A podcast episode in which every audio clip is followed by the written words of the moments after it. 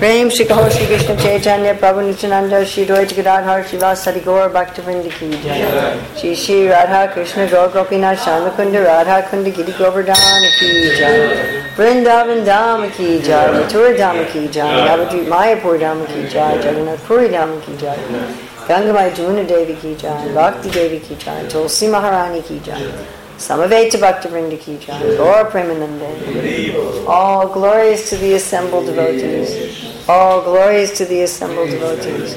All glories to the assembled devotees. All glories to Sri Guru and Gauranga. All glories to Srila Prabhupada. Nama Om Vishnu Padaya Krishna Prastaya Bhutale Srimati Bhakti Vedanta Swami Niti Namane. Namaste Sarasvati Devi and Kauravani Bhutani Nivasesa Sinari Paskachade Satana.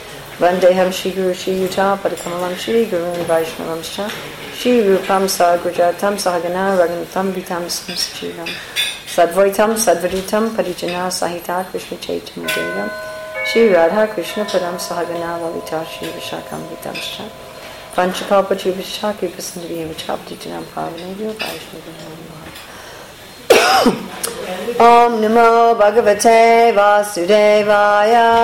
Om Namo Bhagavate Vasudevaya. Om Namo Bhagavate Vasudevaya. Om Namo Bhagavate Vasudevaya. Om June 15, 2016, at Soho Street in London. Reading from Srimad Bhagavatam, Canto 11, Chapter 3, Liberation from Illusory Energy, Text 35. Shri Pipalayana Uvacha.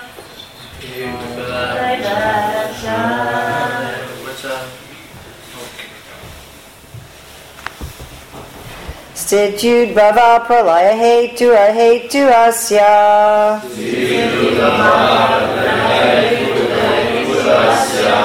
Yat Swapna Jagyara Shusupti Shusad Bahischa.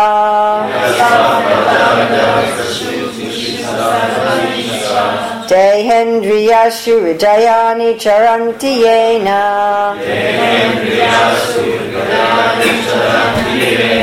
Sanjivitani Taravehi Param Narendra.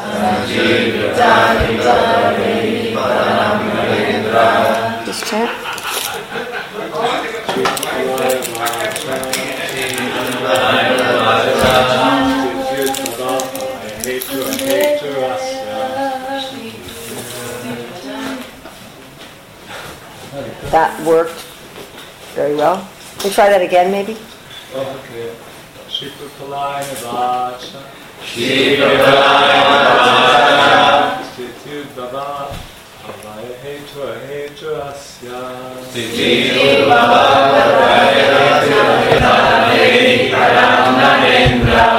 Sri Pipalayana Uvacha.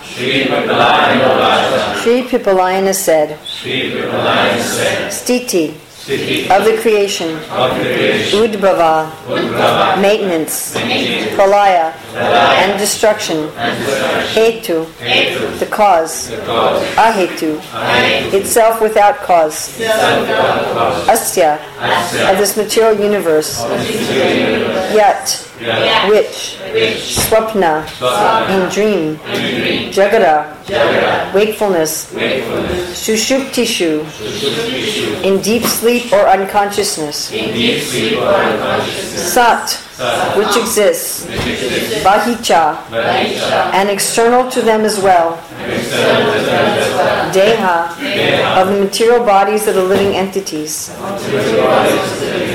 Indriya, the senses, Asu, life airs, Hridayani, and minds, Charni, Chanti, act, Yena, by which, some Jivitani, given life, Tat, that, Avehi, please know, Param, to be the supreme, Nada Indra, O King.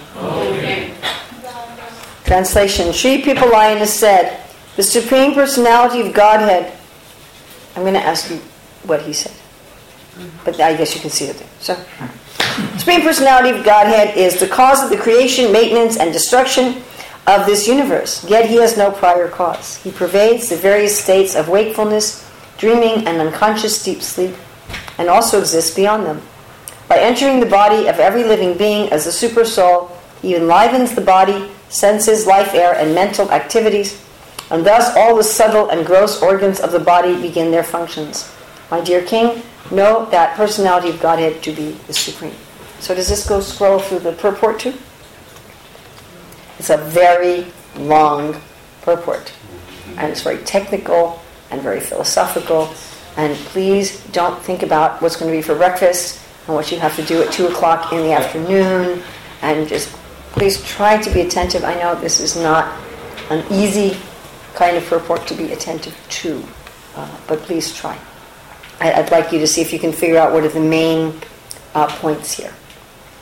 Purport. In the previous verse, King Nimi inquired about various aspects of the absolute truth, namely Narayana, Brahman, and Paramatma. Now the sage Sri Pipalayana explains these three features of the absolute truth in the same order in which the king mentioned them. Stiti, Ubaya Pralaya, Hetu refers to the Supreme Personality of Godhead who expands himself as the triple Purusha incarnations. Mahavishnu, Garbhadakshay Vishnu, and Kshiradakshay Vishnu.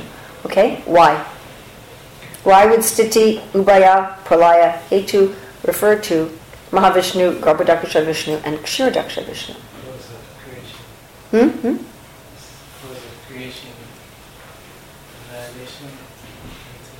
And maintenance. So which one would mean maintenance? Mm-mm, no, of these, Stiti, ubaya, Pralaya. Stiti. Stiti. How do you know stiti means maintenance? Stable. Stable. Good. It actually has to do with the word stable in English. Pralaya means destruction, and ubhaya? No, stiti is, Creation. is maintenance, creation. Okay. And why would this refer to Mahavishnu, Garbhadakashay Vishnu, and Kshiradakashay Vishnu? Mahavishnu is the cause of creation. They're all the cause of creation, and they're also the cause of destruction And maintenance. and maintenance, isn't it? Who particularly here is in maintenance of the three? Shiradaksha Vishnu. As described in the Bhagavatam 131, Jagrahe Purusham Rupam Bhagavan Mahadadi Bhi Sambhutam Shodashakalam Ado Loka Sishrikshaya. In the beginning of the creation, the Lord first expanded himself in the universal form of the Purusha incarnation and manifested all the ingredients for the material creation. So they're giving evidence that this applies to the three Vishnus. And thus, at first, there was the creation of the 16 principles of material action. This was for the purpose of creating the material universe. What are the 16?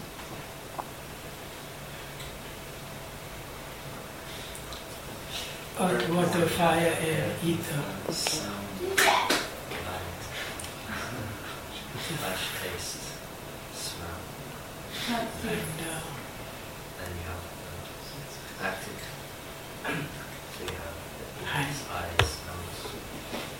And then what would be the 16th? This was for the purpose of creating the material universe. Thus, the Supreme Personality of Godhead Narayan is mentioned here as Hetuhu, or the supreme cause of the creation, maintenance, and annihilation of the cosmic situation. Still, there is no cause of the Lord himself. He is Ahetu. So in the Sanskrit it says Hetur Ahetu. As expressed in the Brahma Samhita, Anadir Adi Govinda Sarva Karana Karanam. Why is they quoting that? cause of all causes. Sarva Karana Karanam, cause of all causes. But it's specifically in response to Hetur Ahetur. Why are they quoting Anadir Adir Govinda? One was no beginning and no end. Well, not no end is not mentioned here. Anadir Adir. Without beginning. Without beginning is Anadir, and Adir is Beginning. is the beginning. So he has no beginning, but he is the beginning of everything. So Anadir Adir, he has no beginning, but he's the beginning of everything, is the same as Hetu Ahetu. He is the cause of everything, and it, but it's reverse order. Like Alpha and Omega, the beginning and end. Yes, very much like that. Except this is um, this is the beginning and end, but this is not saying end right here. What it's saying is the beginning of everything who has no beginning himself. Okay. Good. The Supreme Lord is the cause of all causes, and being the eternal absolute truth, he has no cause of himself. The word ahitu has also been explained by Srila Jiva Goswami to indicate that the Supreme Lord has his original form as Krishna in his own transcendental abode called Krishna Loka. Since Krishna is always engaged in his blissful pastimes in the company of his eternally liberated associates, he is aloof from the affairs of this world, which is created by his external potency known as Maya. So here's another meaning of the word ahetu, that he's not the cause. He's not the cause because he's aloof. He's doing something else. He's somewhere else doing something else, and he has nothing to do with it. So he's aloof. Therefore, it is stated, Jagrahe Purusham Rupam. The Lord expands himself as Narayan and Vishnu to facilitate the gross illusion and gradual rectification of the conditioned souls. The Lord's aloofness. So, as Narayana and Vishnu, he's the Hetu, he's the cause. As Krishna, he's the Ahetu, he's not the cause. So, it can also be explained like this. The Lord's aloofness from the material creation is also described in the Vedas. Natasya karyam karanam cha vidyate. The absolute truth has nothing to do, since everything is done self sufficiently by his multi-potencies. Srila Bhaktisiddhanta Saraswati Thakur has pointed out that even though the Supreme Lord Krishna is ahetu, or causeless, and aloof from the cause of the material creation, the Lord is also described in this verse as hetu, or the ultimate cause of the creation, maintenance, and annihilation of the material manifestation because he expands himself as the Paramatma or the Supersoul, who acts as the prime mover of the cosmic manifestation. Which of the three Vishnus is the Super Soul? The word ahetu may also be understood in another way. In the Bhagavad Gita 7.5, the Lord says, Aparyeham itas twanyad, twanyam, prakritim vidime param jiva bhuta mahabaho, yayedam daryate jagat the conditioning living entities, jiva bhuta, desire to engage in sense gratification with their material senses, manasastra indriyani, prakriti stani karshati. Thus, the creation of the material world becomes necessary. In fact, the material cosmic manifestation continues to exist because of the desires of the conditioned souls to exploit it. dam daryate jagat. Why does the material world exist? Because we want it, our desire. The government must create a prison to accommodate those citizens who are inclined to criminal activity. There is no need for any citizen to live in the obnoxious condition of the prison, but because a certain portion of the population is inclined towards antisocial behavior, the prison becomes necessary. in a higher sense, the prisoners themselves can be considered the hetu, or the cause, for the construction of the prison. So, here, God is considered not the cause because who is the cause? Living the living entities. Similarly, the Supreme Personality of Godhead expands his internal potency according to his own desire to increase the ananda or transcendental bliss of himself and his pure devotees, but he manifests the material universe in response to the illicit desires of the conditioned souls to live a life of sense gratification in willful forget- forgetfulness of him. Therefore, the conditioned living entities themselves can be considered the hetu or cause of the material manifestation. The external potency of the Lord Maya, who is charged with the duty of material manifestation, is called Chaya, or the shadow of the Lord's internal potency.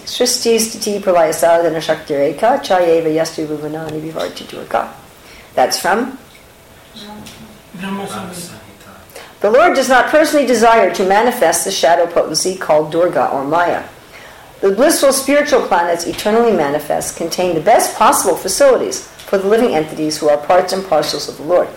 But the conditioned souls, rejecting the inconceivable, eternal living arrangements the Lord has kindly provided, prefer to seek their misfortune in the shadow kingdom called the material world. Thus, both Durga and the conditioned living entities may be considered the hetu or cause of the material manifestation. So, not only the living entities can be considered the cause, but also Durga. Or the shadow. Since Lord Krishna is ultimately Sarvakarna Karanam, the cause of all causes, he is to be known as the ultimate supreme cause. But how the Lord functions as a supreme cause of the material manifestation, stiti ubaya pralaya hetu, which is from this verse, is described in the 13th chapter of Bhagavad Gita, upadrista numanta cha. The Lord acts as overseer and permitter. So drasta means to see, and upa means above. What we have in English, we have the word what? Overseer. overseer or supervisor or supervision. Right? So it's very similar to this word upadrasta. The Lord acts as overseer and permitter. The actual desire of the Supreme Personality of Godhead is stated very clearly in Bhagavad Gita, Sarvadharman Prachaja Mame Kam Sharanam Praja. The Lord desires every living entity to give up the shadow potency Maya and return to the actual substance Vasta, Vastavam Vastu, which is the eternal kingdom of God. Although various aspects of the absolute truth are being described, the absolute truth is ultimately one, as stated in this verse, Tat Avehi Param Narendra. King Nimi inquired about Brahman, and now this verse says, Tat Swapna Jagara Susuptishu Sad Bahis Cha. Hmm. So what does Swapna mean? Dream. Dream. Jagara. Shushupti. Deep sleep. And what does Bahi mean? Bahir Nisingo Outside. Outside. The Lord's all pervading feature within wakefulness, dreaming, and deep sleep, and his existence beyond these three mental states, are understood to be manifestation of Brahman, the spiritual potency of the Lord. Finally, the statement, Dehendriyashu Riddayani Charati Yena Sanjivitani. What does Deha mean? Body, Indriya. Rida, Heart. heart. Heart. Sanjivitani, Jiva's life, can be understood to refer to the Paramatma feature of the Lord. When the Lord expands himself as Sirodakashai Vishnu, the third of the three Vishnu features, and enters the heart of every living entity, the gross and subtle organs of the body become enlivened for continuing the chain of fruitive activity called karma. According to Srila Vishvanatha Chakravarti Thakur, the multifarious manifestations of the Supreme Personality of Godhead do not comprise his supremacy as one without a second. The absolute truth is Paravyomanatha, or the Lord of the spiritual sky. So Vishvanatha Chakravarti Thakur is saying that the Lord is Brahman Paramatma is not really the, the full absolute truth. The full absolute truth is Paravyomanatha, the Lord of the greater sky. Ah, out balance. The Lord of the spiritual sky, who appears as two-armed Sundar, as four-armed, as eight-armed, or as having a thousand arms. In each aspect, his body is eternal and full of bliss and knowledge, Satchidananda Murti. He appears on earth as Vasudev, and within the causal ocean as Mahavishnu. He lies on the milk ocean as Stiradakashai Vishnu, and rescues his helpless young devotee as Nrsingadev. Appearing as Lord Ramachandra, he acts as a perfect king. And appearing as Krishna, he steals the hearts of everyone, and especially of young, beautiful women. All these features of the Lord are indicated by the word Narayana, or the Supreme Personality of Godhead, just as the word president indicates not only the official duties of the president, but his personal family life and long intimate friendships as well. According to Srimad Bhagavatam, Krishna is true Bhagavan Swayam. When one transcends an official understanding of the Supreme Personality of Godhead and comes to the superior status of love of God, one can understand the Lord to be Krishna, the cause of all causes. The innumerable Vishnu expansions of the Lord are also understood to be plenary portions of Sri Krishna, Krishna's true Bhagavan Swayam. As the Lord himself states in Bhagavad Gita, Ham Sarvasya Prabhava. These points have been explicitly clarified in the 10th canto of Srimad Bhagavatam, as well as in the opening verse, Om Namo Bhagavate Vasudevaya, Janmadhyasya Yato, Navad Itaratas Char. Shri Pipalayana Uvacha Stit Yubaya Pralaya Hetur Ahetur Asya Yat Swapna Jagarasu Suptishu Sad Bahischa Dehendriyashu Vidayani Charantiyena Sanjivitani Tadaveha Param Narendra. Sri Pipalayana said, The Supreme Personality of Godhead is the cause of the creation, maintenance, and destruction of this universe, yet he has no prior cause. He pervades the various states of wakefulness, dreaming, and unconscious deep sleep, and also exists beyond them. By entering the body of every living being as a super soul, he enlivens the body's senses, life, air, and mental activities, and thus all the subtle and gross organs of the body begin their functions. My dear King, know that Supreme Personality to be, of Godhead to be supreme. So our purpose in life is to know what is true. Why do we have to know what's true? Why does it matter? Because we are in illusion. Because we're an illusion. Well, we can't know that until we know what's true. That's kind of part of the whole thing. Hmm? No, it's a cold. It's the end of a cold. Which is lingering. Yes.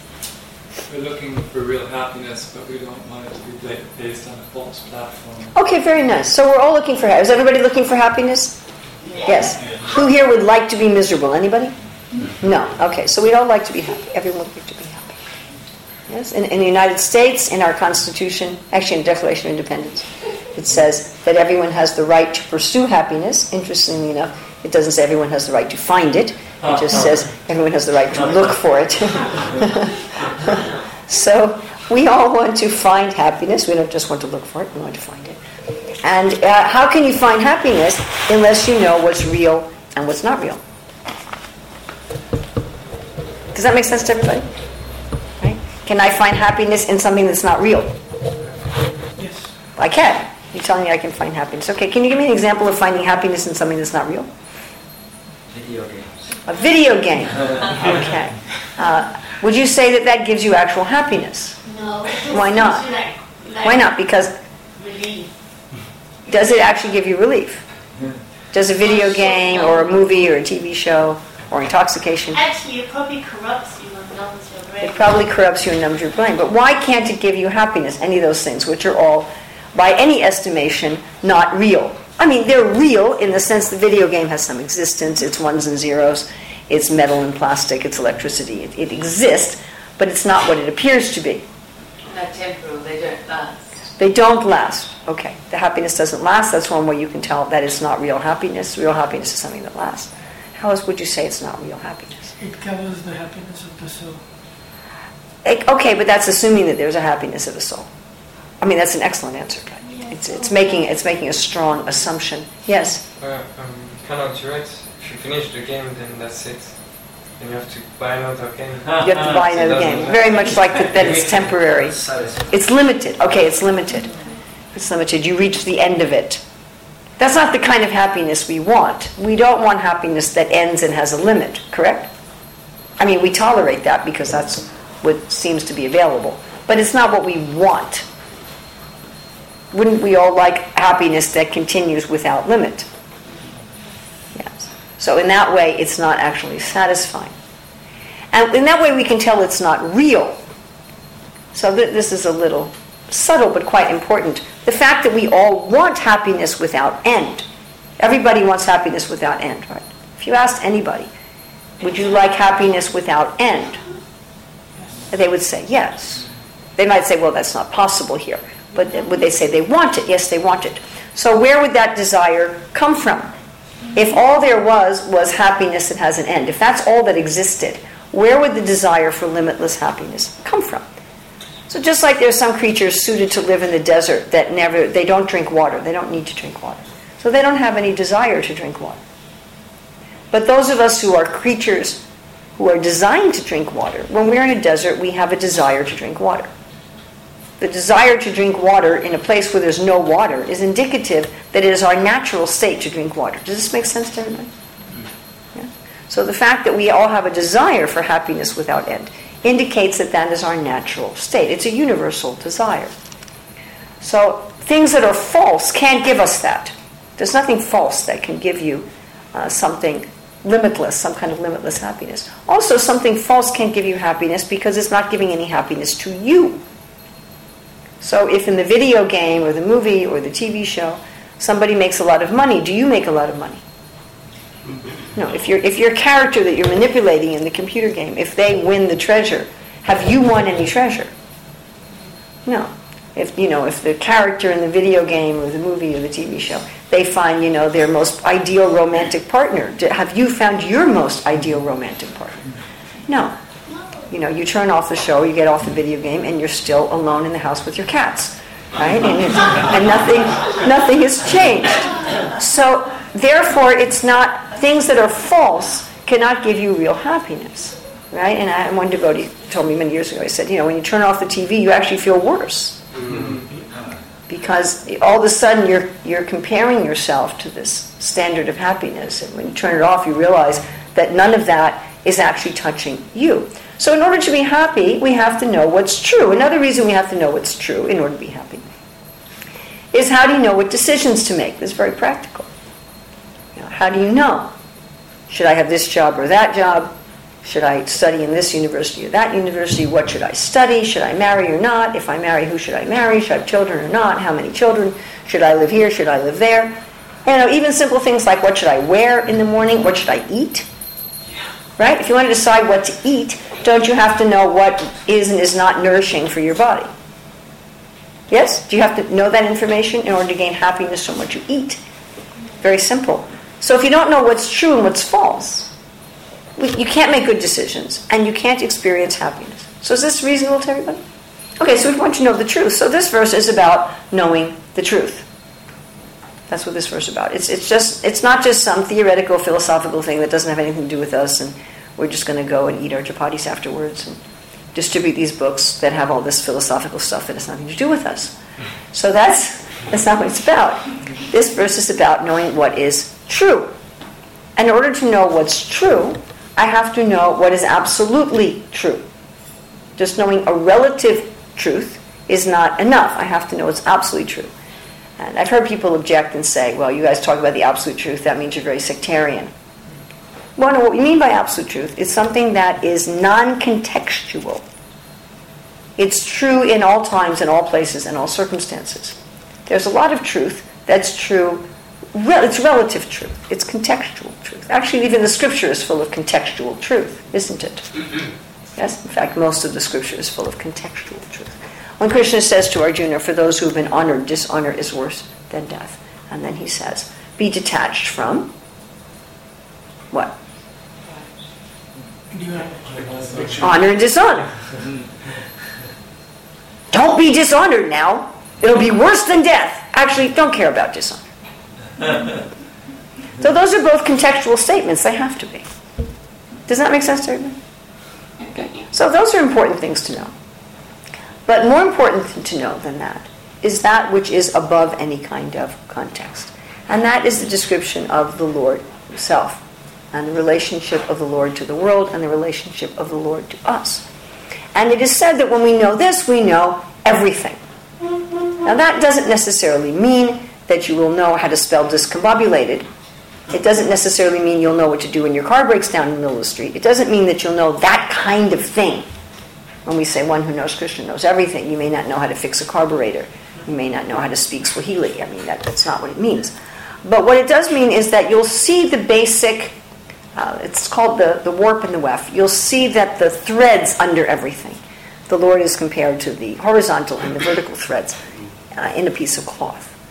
And you will understand the basis of everything, you will understand the non contextual, trans contextual truth of everything, and understanding the truth of everything, we'll be able to find what we seek. We will know things as they are.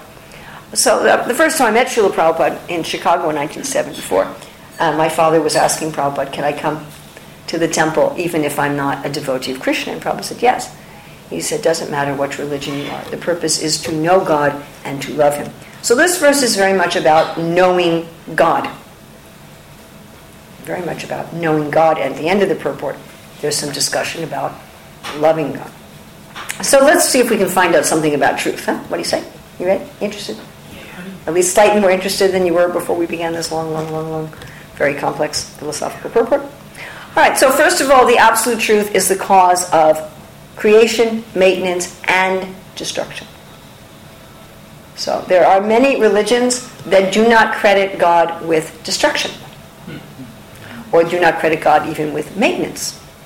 So there are religions who say God created everything and then he went off and did something else. I mean, look, we do that kind of thing, right? We create something and then we walk away and leave it. And whatever happens, happens. Uh, there's a, remember Akrura Prabhu. Most of you know Akrura Prabhu. Does he still pop into Soho from time to time? So he recommended this book to me called Good to Great by, I think, Jim Collins, which is one of the, you know, seminal works in the management world. And it was an analysis of businesses that had a, a huge increase in their profitability. It was just looking at it from a monetary point of view. And what took these companies from being good companies to great companies, especially those that sustained their economic greatness. Uh, so one of them was that the leaders took responsibility. and they took responsibility for the succession of the business. They made sure that there was a succession plan. And companies that became great and then dropped off as soon as the leader left, they hadn't done that. So there were some leaders who wanted to be the big cheese, you know. We say the big kahuna. They wanted, they wanted to be the, the person in charge. They wanted to, it to be a personality cult. They wanted it to be about them. So they brought their company to greatness, and as soon as they retired or died, everything fell apart. And they didn't care. They didn't matter to them. They weren't concerned about the company, they were concerned about themselves. They wanted the company to be great as an extension of themselves. And then the other companies had leaders who, all the time they were in a leadership position, gave all the credit for the company's success to other members of the company. If anything went wrong, they took the blame. If anything went right, they gave the credit to everyone else. And they had a clear succession plan, and to them, it was about the company. It wasn't about themselves. Of course, we see this with Srila Prabhupada, who in 1970 stepped out of the center of ISKCON and put instead the GBC as management.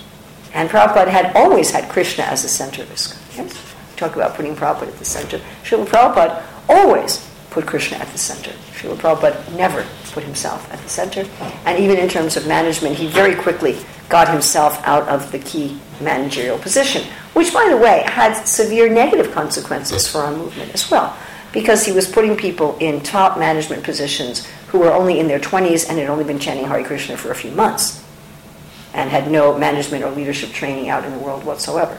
And some of these people made some pretty serious mistakes, the results of which we're still feeling now, 50 years later, frankly. But he did that because he felt it was so important to get himself out of the center. So God is not the kind of God who just maintains and walks away and lets it fail and, you know, it only needs to be important while I'm hanging around. And as soon as I leave, then everything can fall apart. But there are many religions who, who talk about God like that, and they say that all the trouble in the world is because he's gone now. You know, he set it up and he's gone. Don't worry, he'll come back and fix it later. Right? Aren't there religions who say like that? God created everything and walked away and it all fell apart and, and just hang on there, you know, he'll come back and fix it. You know, well, my aunt has cancer and she's dying. Well, too bad about that. But, you know, he'll come back after a while and fix everything. So this is one view. So we're saying God is not only the creator, but he's also the maintainer. He's maintaining as Vishnu, he's maintaining, as it says here, within everyone's heart, within all the atoms. Right? We say that the whole universe is the body of God, Maya Tatamidam Sarvam Jagadavyaktimurti. That, that everything is God, as Krishna says in the Chatur Sloka, before the creation I was there, during the creation there's only me, and after the creation there's also me. And destruction. So there are again many religions who don't credit God with destruction. All the destruction they credit to a, a second God that they call a devil, who's in competition with God. So all the disease and all the famine and all the warfare, anything that's that's destructive in the world. This is, doesn't just mean the big destruction at the very end, but all the little destructions. You know, even that we're getting old, right? I had I was at Rath Yatra and I was uh, talking to the GBC Anuttama. Some of you have met him, right? Somebody walked up to him and said, "Oh, Anuttama Prabhu, is this your mother?" That, that would make me about 90.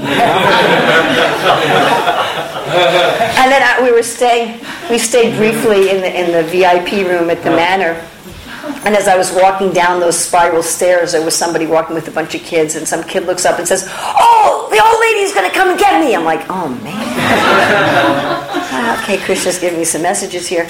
So these are little destructions. You know, little destructions. Your eyesight fails, your hair color fails, you know. You have to write on your driver's license gray. You know.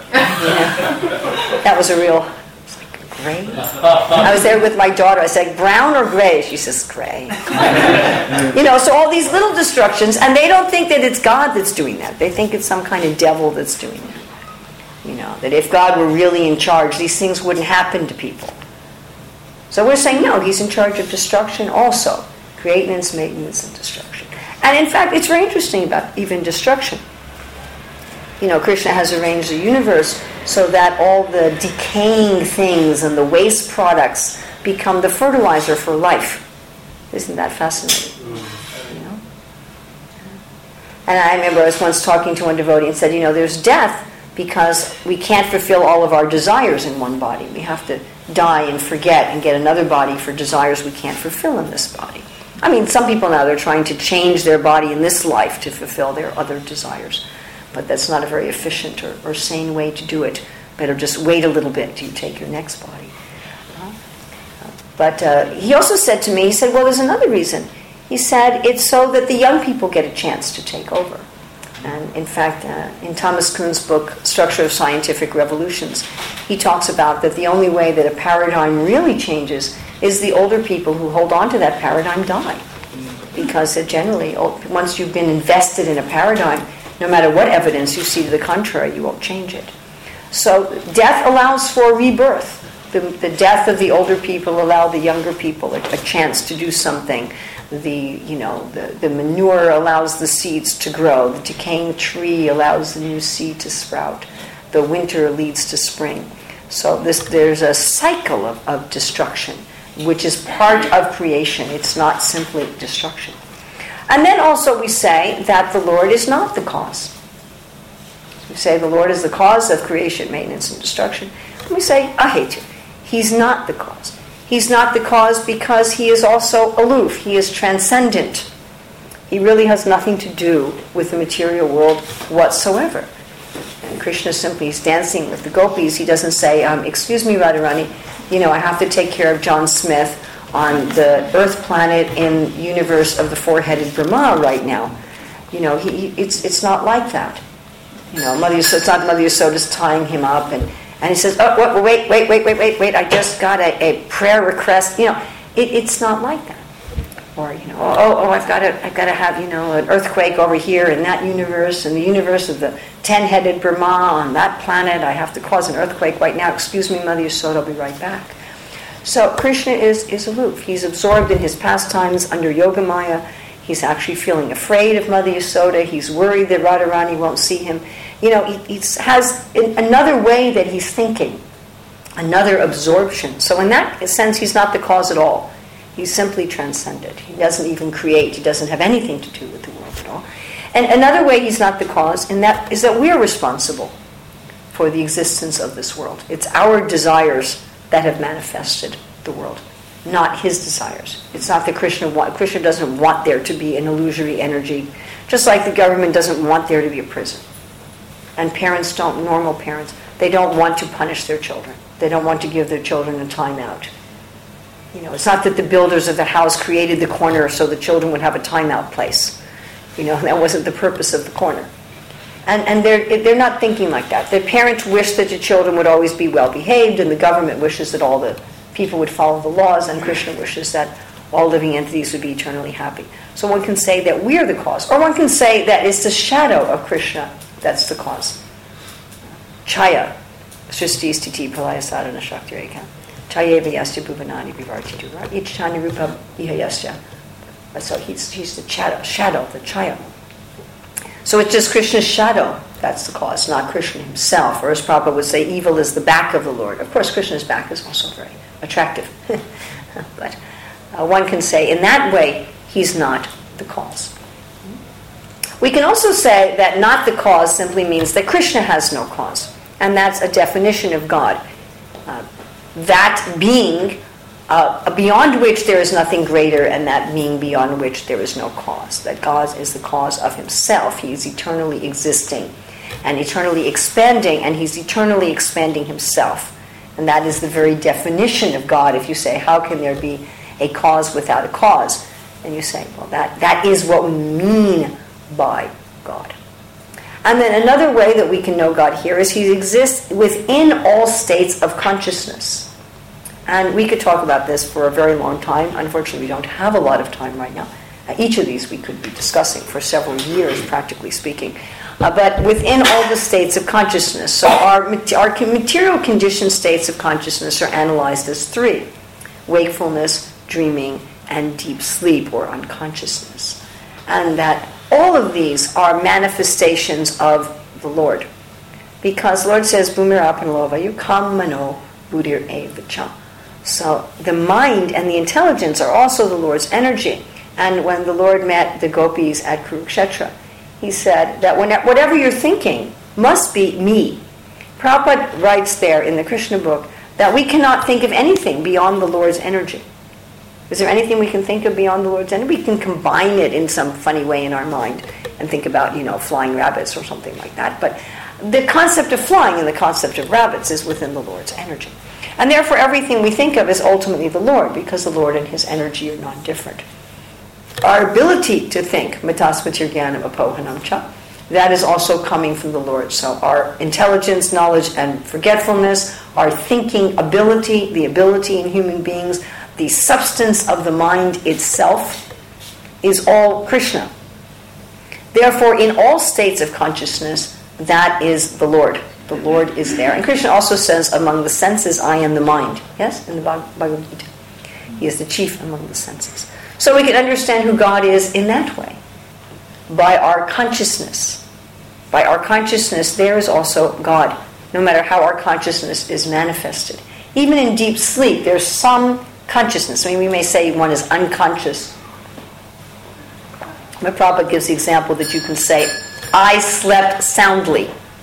So that means there was some sense of I, even in the so called deep sleep or unconscious state. And that Krishna is also beyond them. We say Turiya, which literally means the fourth. That Krishna is also in a fourth state of consciousness, beyond wakefulness, dreaming, and deep sleep. Hmm? In fact, our wakefulness state can be said to be the furthest from spirituality.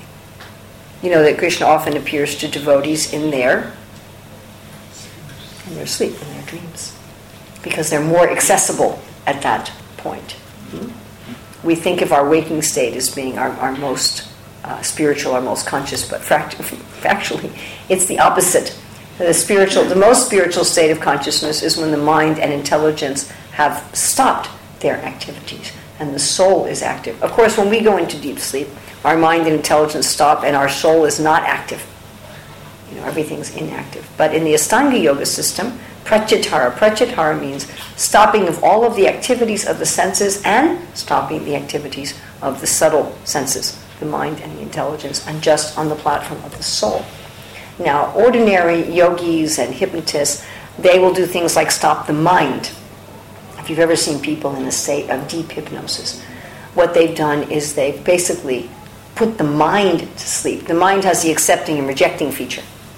So when the hypnotist says, says to someone, you know, you are a rabbit, because the mind is sleeping and the acceptance rejections is turned off, they, they, don't, they don't reject it. Do you understand? They just accept, okay, I'm a rabbit. And they act like a rabbit for an ordinary conditioned soul, if you also turn off the intelligence, then they don't know how to function anymore. But for the great yogis, they would turn off the mind and turn off the intelligence and function on the platform of the soul. And generally, they would do it first by fixing the mind. The intelligence tends to be very fixed. And gradually, they would dissolve these and reach another state of consciousness called trance or samadhi. There's also a mental samadhi, there's both a there's a samadhi of the mind and the intelligence, and there's a samadhi beyond the mind and intelligence. So Krishna exists in all these states of consciousness. Then he also exists within the heart. He is the life of the life. We call him Paramatma. Paramatma means the super soul, the super self, the self of the self. We are attached to this body and we are attached to this mind because I am within the body and the mind. When we leave the body and the mind, we don't have so much attachment just unless, unless you're very unfortunate and hang around as a ghost. But generally, we don't have much attachment. You read many times in near death experiences, the person leaves the body and they're looking down and saying, Oh, that person's in bad shape there. Oh, that's my body. you know, and they, they don't even have it, they, they lose their sense of identification with it. So we are attached to this body and mind because we are there. And factually, we are attached to ourself because Krishna is there. Krishna is the self, the self. And in everyone's heart. And then, uh, regardless of all of these, there is God beyond. So the purpose of knowing the truth here, as discussed in the last paragraph of this purport, is not just so we can figure out how to manipulate this material world to be happy. Generally, religious people want to know God, so that know the truth, so that they can use this world for their own happiness. Such is the general goal of all the religious systems in the world. I'm going to figure out the truth, the real truth, the absolute truth, and then I can be the enjoyer of the world. That's called Sakama devotee. And all the way up to the great demigods. This is the mood. And if you go to any religious system, you'll find that that is their mood, generally speaking. Or their mood is, I'll know the truth so I can get out of the world. I was just speaking to a devotee yesterday who was saying, Oh, I'm in so much pain, just get me out, just get me out, just get me out. So we're going to be giving our seminar here in Raghunath Goswami's Manashiksha. And that, that kind of talking, Raghunath Goswami compares to a tigress who will eat your very self. The material world is miserable, I want to get out, I want to get out. Huh? But most people use religion for these ideas. Either I want to enjoy the world by the grace of God, or I want to get out of the world by the grace of God because it's not very enjoyable. So here is another alternative. One wants to know these things, not so, okay, now I know the truth, I can use the truth to enjoy or to escape, but let me know the truth so I can love the truth. So I can love the truth.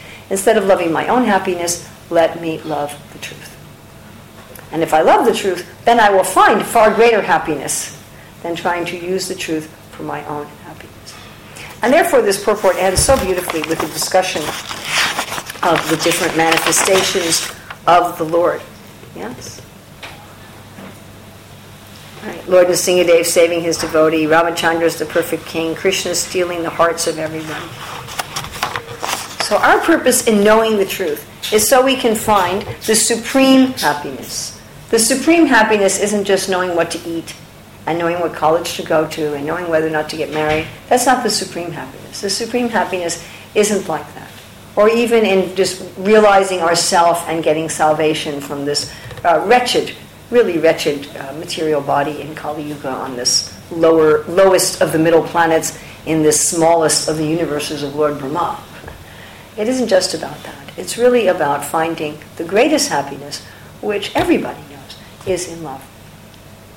Whenever any of us have been in love, even with something ordinary in this world, even if you're in love with your latest phone or something, then uh, that's a kind of perverted shantaras. Uh, when, when we're in love with something or someone, Oh, I love love. then, then yes, we feel a, a, a, a really special kind of happiness, don't we? We become very absorbed in that which we love, and we feel that nothing matters in the world, that everybody can go on fighting and killing each other and screaming about this and that. And it doesn't matter as long as we have uh, that which or that whom we love. Isn't that a fact? Have all of, all of us been in love with somebody or something in our life, albeit briefly? And, and in that love, one feels like that. And it really doesn't matter, again, wh- whatever one's loving. One may love one's work, uh, one may love one's objects, one may love one's dog, one may love one's spouse, or one's children, or one's parents, or one's institution, or one's nation. But if, if we start feeling this kind of love, then we forget everything else and we don't care about anything else. And we're willing to sacrifice anything for what we love. Isn't that true?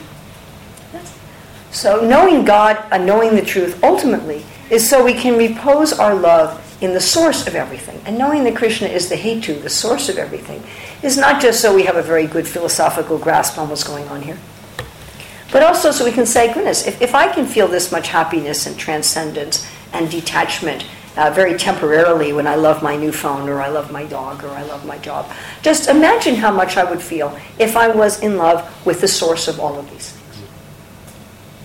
You know, how, how much we are able to transcend and sacrifice and get detachment when we are in love with some other living being or some object or some work in this world. And to multiply that by uncountable, uncountable times for the source of everything. And how would we feel then? How much would we transcend? How much would we be detached? How much would the world could fall apart? And we wouldn't care. It wouldn't matter to us as long as we had our beloved. And this is the ultimate reason for wanting to know the truth. And this is the ultimate reason for the Bhagavatam. And this is the ultimate goal which all of us seek. This total consuming love for the cause of all causes, the ultimate repository of everything.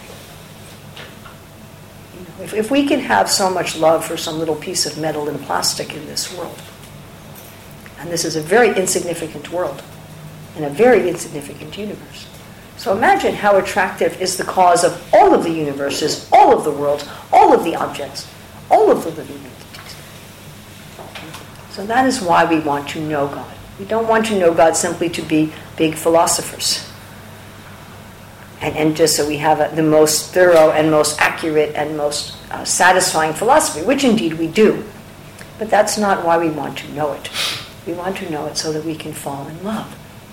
And we should not be afraid of this love. I was just, again, speaking to a devotee yesterday who said, No, no, I don't like to, to really study anything about love of God. that's too high. But that's what we're here for. We have to allow ourselves, when we read these descriptions of the Lord, we read these descriptions of the truth, we have to allow our emotions to engage, not just our intellect. If we only allow our intellect to engage, so we may go to the higher planets of the rishis.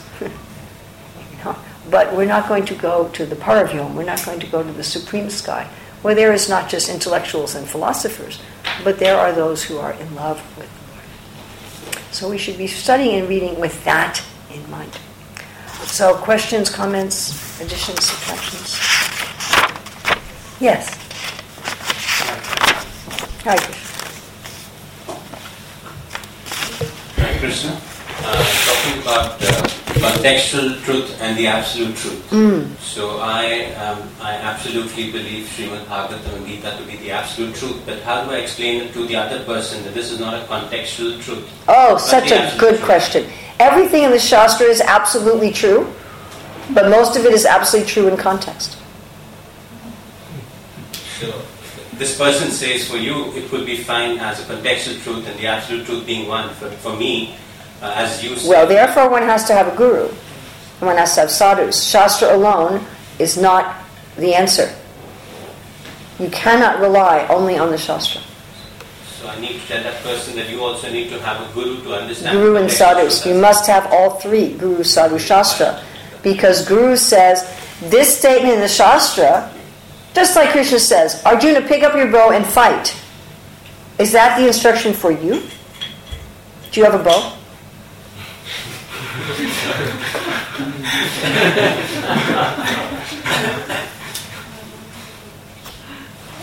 It's not your instruction. Okay, everybody, right after class, go get your bows and arrows. And go fight Dronacharya. I don't see him. What happened to my chariot? Somebody stole my chariot. Oh my God, what am I going to do? So that is, is in, that, that specific instruction is for Arjuna. It's not for you. But Krishna's instruction, Mam Anusmam Yujicha, think of me and fight. I'm, not in a fight. So I have to go fight now? Okay, guys, get ready. Uh, Some devotees seem to take this quite literally. I'm sorry, that was terrible, wasn't it? and think, you know, that's the purpose of the Krishna consciousness movement. Think of Krishna and fight with the other devotees about everything. So. But the principle there, so that's a very contextual instruction. Think of me and fight is a, is a very time, place, and circumstance instruction. The principle is think of me while ever you're doing whatever you're doing. That's the, that's the non contextual principle. But to understand that, you have to have a guru, you have to have sadhus. How did Rupa Goswami Jiva Goswami, Bhaktisiddhanta, how did they understand Ram Anusram Yujaja? What did that mean to them?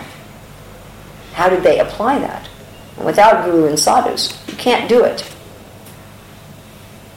So most of the instructions of the scriptures and the sadhus and the acharyas are in response to a particular time, place, and circumstance. The vast majority. And then there are certain instructions and certain statements that are, are applicable without, they're applicable to all time, place, and circumstances, and all persons. And which are the ones that are applicable in all circumstances, and which are the ones that are applicable in a certain circumstance and you have to go underneath and find what is the principle, what is the universal principle behind that time, place, and circumstance. For that, we need guidance. Therefore, one must have guru. It's necessary. One has to have guru. And one has to have sadhus.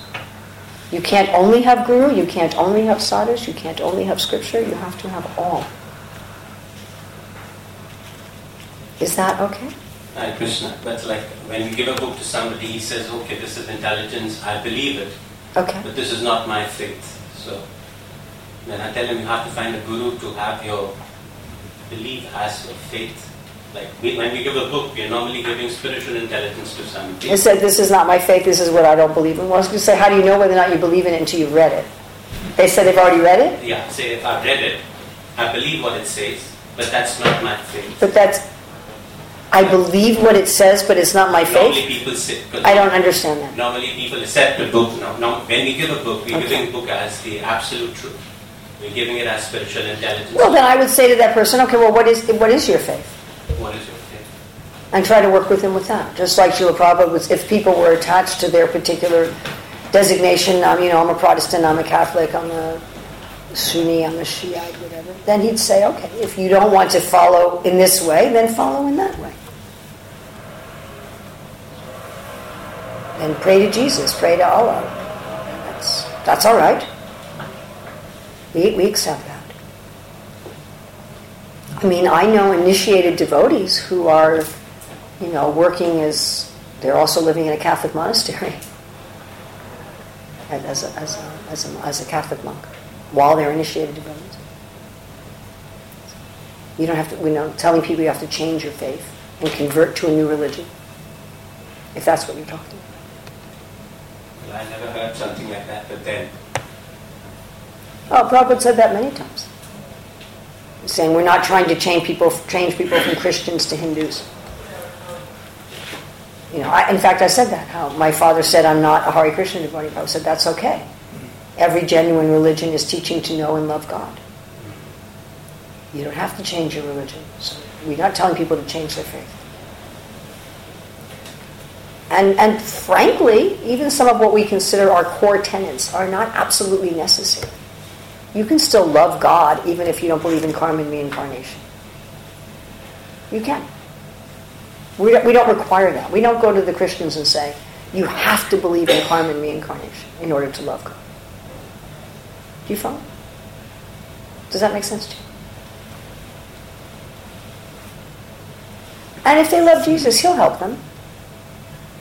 If they love Muhammad, he'll help them. Prabhupada would sometimes say, in regard to the first offense on chanting, he said, not to blaspheme devotees of the Lord who dedicated their lives to propagation of holy name. So this applies to Jesus and Muhammad, don't blaspheme them. If, if they have some other guru that's bona fide, I mean, if they have a bogus guru, that's something else.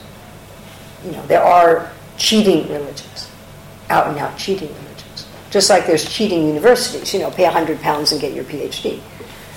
So that's not going to help anybody. But we don't say you have to go to Oxford. There's Cambridge too. You know, and, and even perish the thought. There's even American universities and French ones, not all British. So it's not that you can't. You can get a degree from the Sorbonne. You know, you don't have to go to Oxford. You can get. You can even get a degree from the University of Pennsylvania. Truth is truth. We're not requiring people to change their faith. You know, you have some ugly guy with a backache saying he's God. You know, that's another problem. That's that's different. You know, well, here's my God, and you would say, well, as far as I know, God is the most beautiful. I don't know if this guy qualifies. That's another issue. But if, if you have a, a bona fide guru and you're in a bona fide religious tradition, that's fine. So we, we'll encourage you to chant the name of God that's in your scriptures and dedicate yourself to your tradition and, and go deep into your tradition and find what is the essence of your tradition. And you'll find in all these traditions you get to the essence, again, you come to love of God.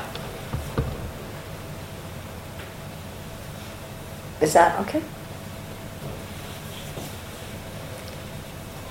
Anybody else? Yes?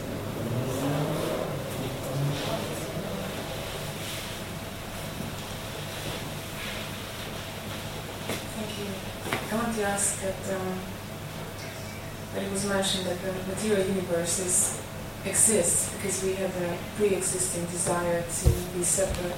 Yes. If I understand it. Correct. And, but I also heard somewhere else that um, for, for a soul to fall down, they have to turn away from Krishna and look at material energy, which would How can they look at it if it's not there? If, if it's not there, because they get the desire from looking at it.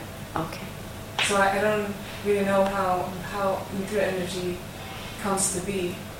Okay, well, my problem here is that it is 8:43. And you you asked a question that people have been debating and discussing for decades. and there is simply no way that I'm going to be able to answer it satisfactorily. I, I will try in one or two minutes, but I will tell you that if you're not satisfied with my answer, and you probably won't be, um, there is a lot more that you can read on this subject. The simple, very simple answer I will give you right now, this is not a comprehensive answer by any means, is that you're trying to put in time something that's beyond time. You're mixing a state that has no past, present, and future with a state that has a creation and destruction in past, present, and future. And you're trying to fit those two together. And you can't, because they won't fit together like that in, in a temporal sense. And a, a lot of the problems that people have with, you know, how did we get here and what was the cause is because they're trying to fit into time something that's beyond time. And something that's beyond time, when we talk about a cause and effect, a cause and effect implies time. That the cause happens first and then the effect happens. If they both exist simultaneously, it's hard for us to understand cause and effect. I mean, we can understand a little bit, like the sun is the cause of the sunshine. But this, it's not that first there was a sun and then there was sunshine later. Unless there was sunshine, there was no sun. In order for it to be a sun, it has to have sunshine. And yet the sun is the cause of the sunshine. That's a little bit of an idea of something that doesn't have a time, a past and future and present, and still one thing is the cause of another. So, the spiritual world, time is conspicuous by its absence. There's no past and future. So, how can a soul make a decision that leads to something in a world that has no past and future? That doesn't. What do we do with that? Uh, we can't really. So, when you try to explain, well, the material world is created and destroyed, so there might be some soul in the spiritual world who wanted to come down at a time when the universe was destroyed and there was no universe to look at. So, I guess when the universe is destroyed, nobody can fall because I have to wait till there's a universe to look at. But that's a very the, the, the, lens through which we're seeing that kind, which is which is a very intelligent and thoughtful question, by the way. But the lens to which you're asking that question is, is a lens of past, present, and future. And it, it's trying to, to it's trying to put something in a box that really doesn't fit into that box. And, and because of this basic problem, that we're talking about something that's beyond time, and yet we're trying to talk about cause and effect. I'm convinced that's one of the reasons why this is very difficult. This particular question of how did this whole thing start for me is a very, very, very difficult one to answer. And it just, it, however you answer it, puts you in some sort of a mental circle. And how, however you answer it, puts you into something that's inconceivable and something that just doesn't doesn't add up. In principle, you can say that my existence here has to be either my fault or somebody else's fault, or nobody's fault. Does that sound like our options? The fact that I'm here, either it's nobody's fault at all, and we've talked about fault because being here is not particularly pleasant most of the time. Am I the only one who has that experience? So it's either just nobody's fault, or it's my fault, or somebody else's fault. So nobody's fault means that either there's nobody running anything, or whoever's running everything is just sort of detached, or whoever's running everything is, uh, you know, there's something wrong with them. So that's one philosophy. If it's somebody else's fault, hmm, then there's something wrong with fairness and justice in reality. If it's God's fault, there's something wrong with God. Why would God take me and put me here? and, and put me in this situation of this, you know, old decaying sick body in this old decaying sick planet. You know, why would he do that? So then I have a real problem with God. Then God, why would I love him? It seemed that I would actually hate him and, and resent him. And you know, there's all these fictional stories of, of like that, that this world is some kind of an illusion created by machines or created by alien beings to just suck out all of our energy and torture us, right? Are there fictional stories like that? Yeah. Yes. So that's that, this idea of this malevolent God who's put me here under illusion and suffering for some malevolent purpose. And then there's, well, it's my fault. Well, if it's my fault, my problem with that is that it doesn't seem to me that I would choose what I'm experiencing. That, that doesn't seem to me to make any sense. I would like to think of myself as far more rational and intelligent and discriminating than that I would have chosen this life and, and this body and this planet and so forth. So I, I either have to either have to say that the, the whole creation is senseless, or somebody is evil and, and has evil intentions, or that I'm a fool. Of the three, I would prefer to think that I'm a fool. Why would I prefer to think that I'm a fool? Well, first of all, it, me- it means that the universe makes a lot of sense. And I would prefer to think that the universe makes sense. Also, I prefer to think that whoever's running thing is, ki- is kind. If who's ever running everything is not kind, then you're really in trouble. What are you going to do? If there's nobody running everything, what are you going to do? What's your option? Suicide. I mean, well, what is your option? If I'm a fool, that can be fixed, hopefully. If I'm the one responsible, then that means I have agency, and that means I can do something about it, and, and that's very exciting to me. If the problem is with God, I can't do anything about it. If the problem is just there's nobody in charge, I can't do anything about that. If the problem is me, I can fix me. And it also means that the universe is fair and orderly and meaningful. So I prefer that option for those reasons, even if I can't really understand how it is that I'm such a fool, because I don't think I'm such a fool. I, I think I'm a highly intelligent, rational being. I do. I don't think I'm foolish at all. I mean, occasionally it's right in front of my nose, and I have to say, well, yeah. But, that, that seems to me to be the most reasonable option. Now, how exactly I'm a fool and how exactly I made in the past a foolish choice and how exactly I am making at this present moment a foolish choice, that's another question which I think becomes revealed to us as we chant Hare Krishna with sincerity, you know, or maybe even without so much sincerity. But as you chant Hare Krishna, it starts to, one of the things that will start to become obvious to you. And if you don't like this idea, you probably should chant, start stop chanting Hare Krishna. Or you can keep chanting Hare Krishna but offend devotees because then it won't be very effective. But if you want to chant Hare Krishna and not offend devotees, then one of the things that you will start seeing is that you are a royal certified idiot.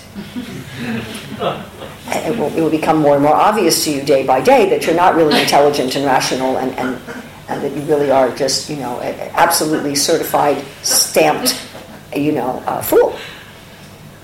And you'll, you'll see it for yourself, which is it's quite disconcerting, frankly. It, it really is. It's, it's quite disconcerting. It, it gives you a lot of cognitive dissonance at first because it's, it's quite uh, opposite to our ahankara. It, it's really very, very much the opposite. You know, ahankara is I am, I am perfect, powerful, and happy, and I, I'm competent, and I'm expert, and I'm together, and you know, and I'm together in Krishna consciousness. I was together materially, and now I'm together in Krishna consciousness, and I'm, I'm a good devotee, and all this kind of stuff.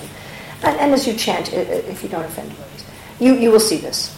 That is that all that's a lie and it's not true. And you really are choosing to be in Maya right now. It wasn't just something that you did in the spiritual world a long time ago when the material world was destroyed and so you really didn't have a chance because you couldn't really see what it was and somehow you jumped without knowing what you were jumping to and so you really weren't to blame at all for the whole thing. And you'll see that you're doing it right now in this moment, that I'm choosing to rebel against Krishna right now because I'm a flaming idiot. And uh, and you'll see that. And, and you'll have to look at it and say, oh, gosh, whoa. Well, now what do I do about that? And, and, and that's, that's how I really look at the, at the whole question. That it, it's really irrelevant what I did 10 billion years ago. It's really what's relevant is what am I doing now at 8.52 when I have to stop the class. Thank you very much. Srila Prabhupada Ki.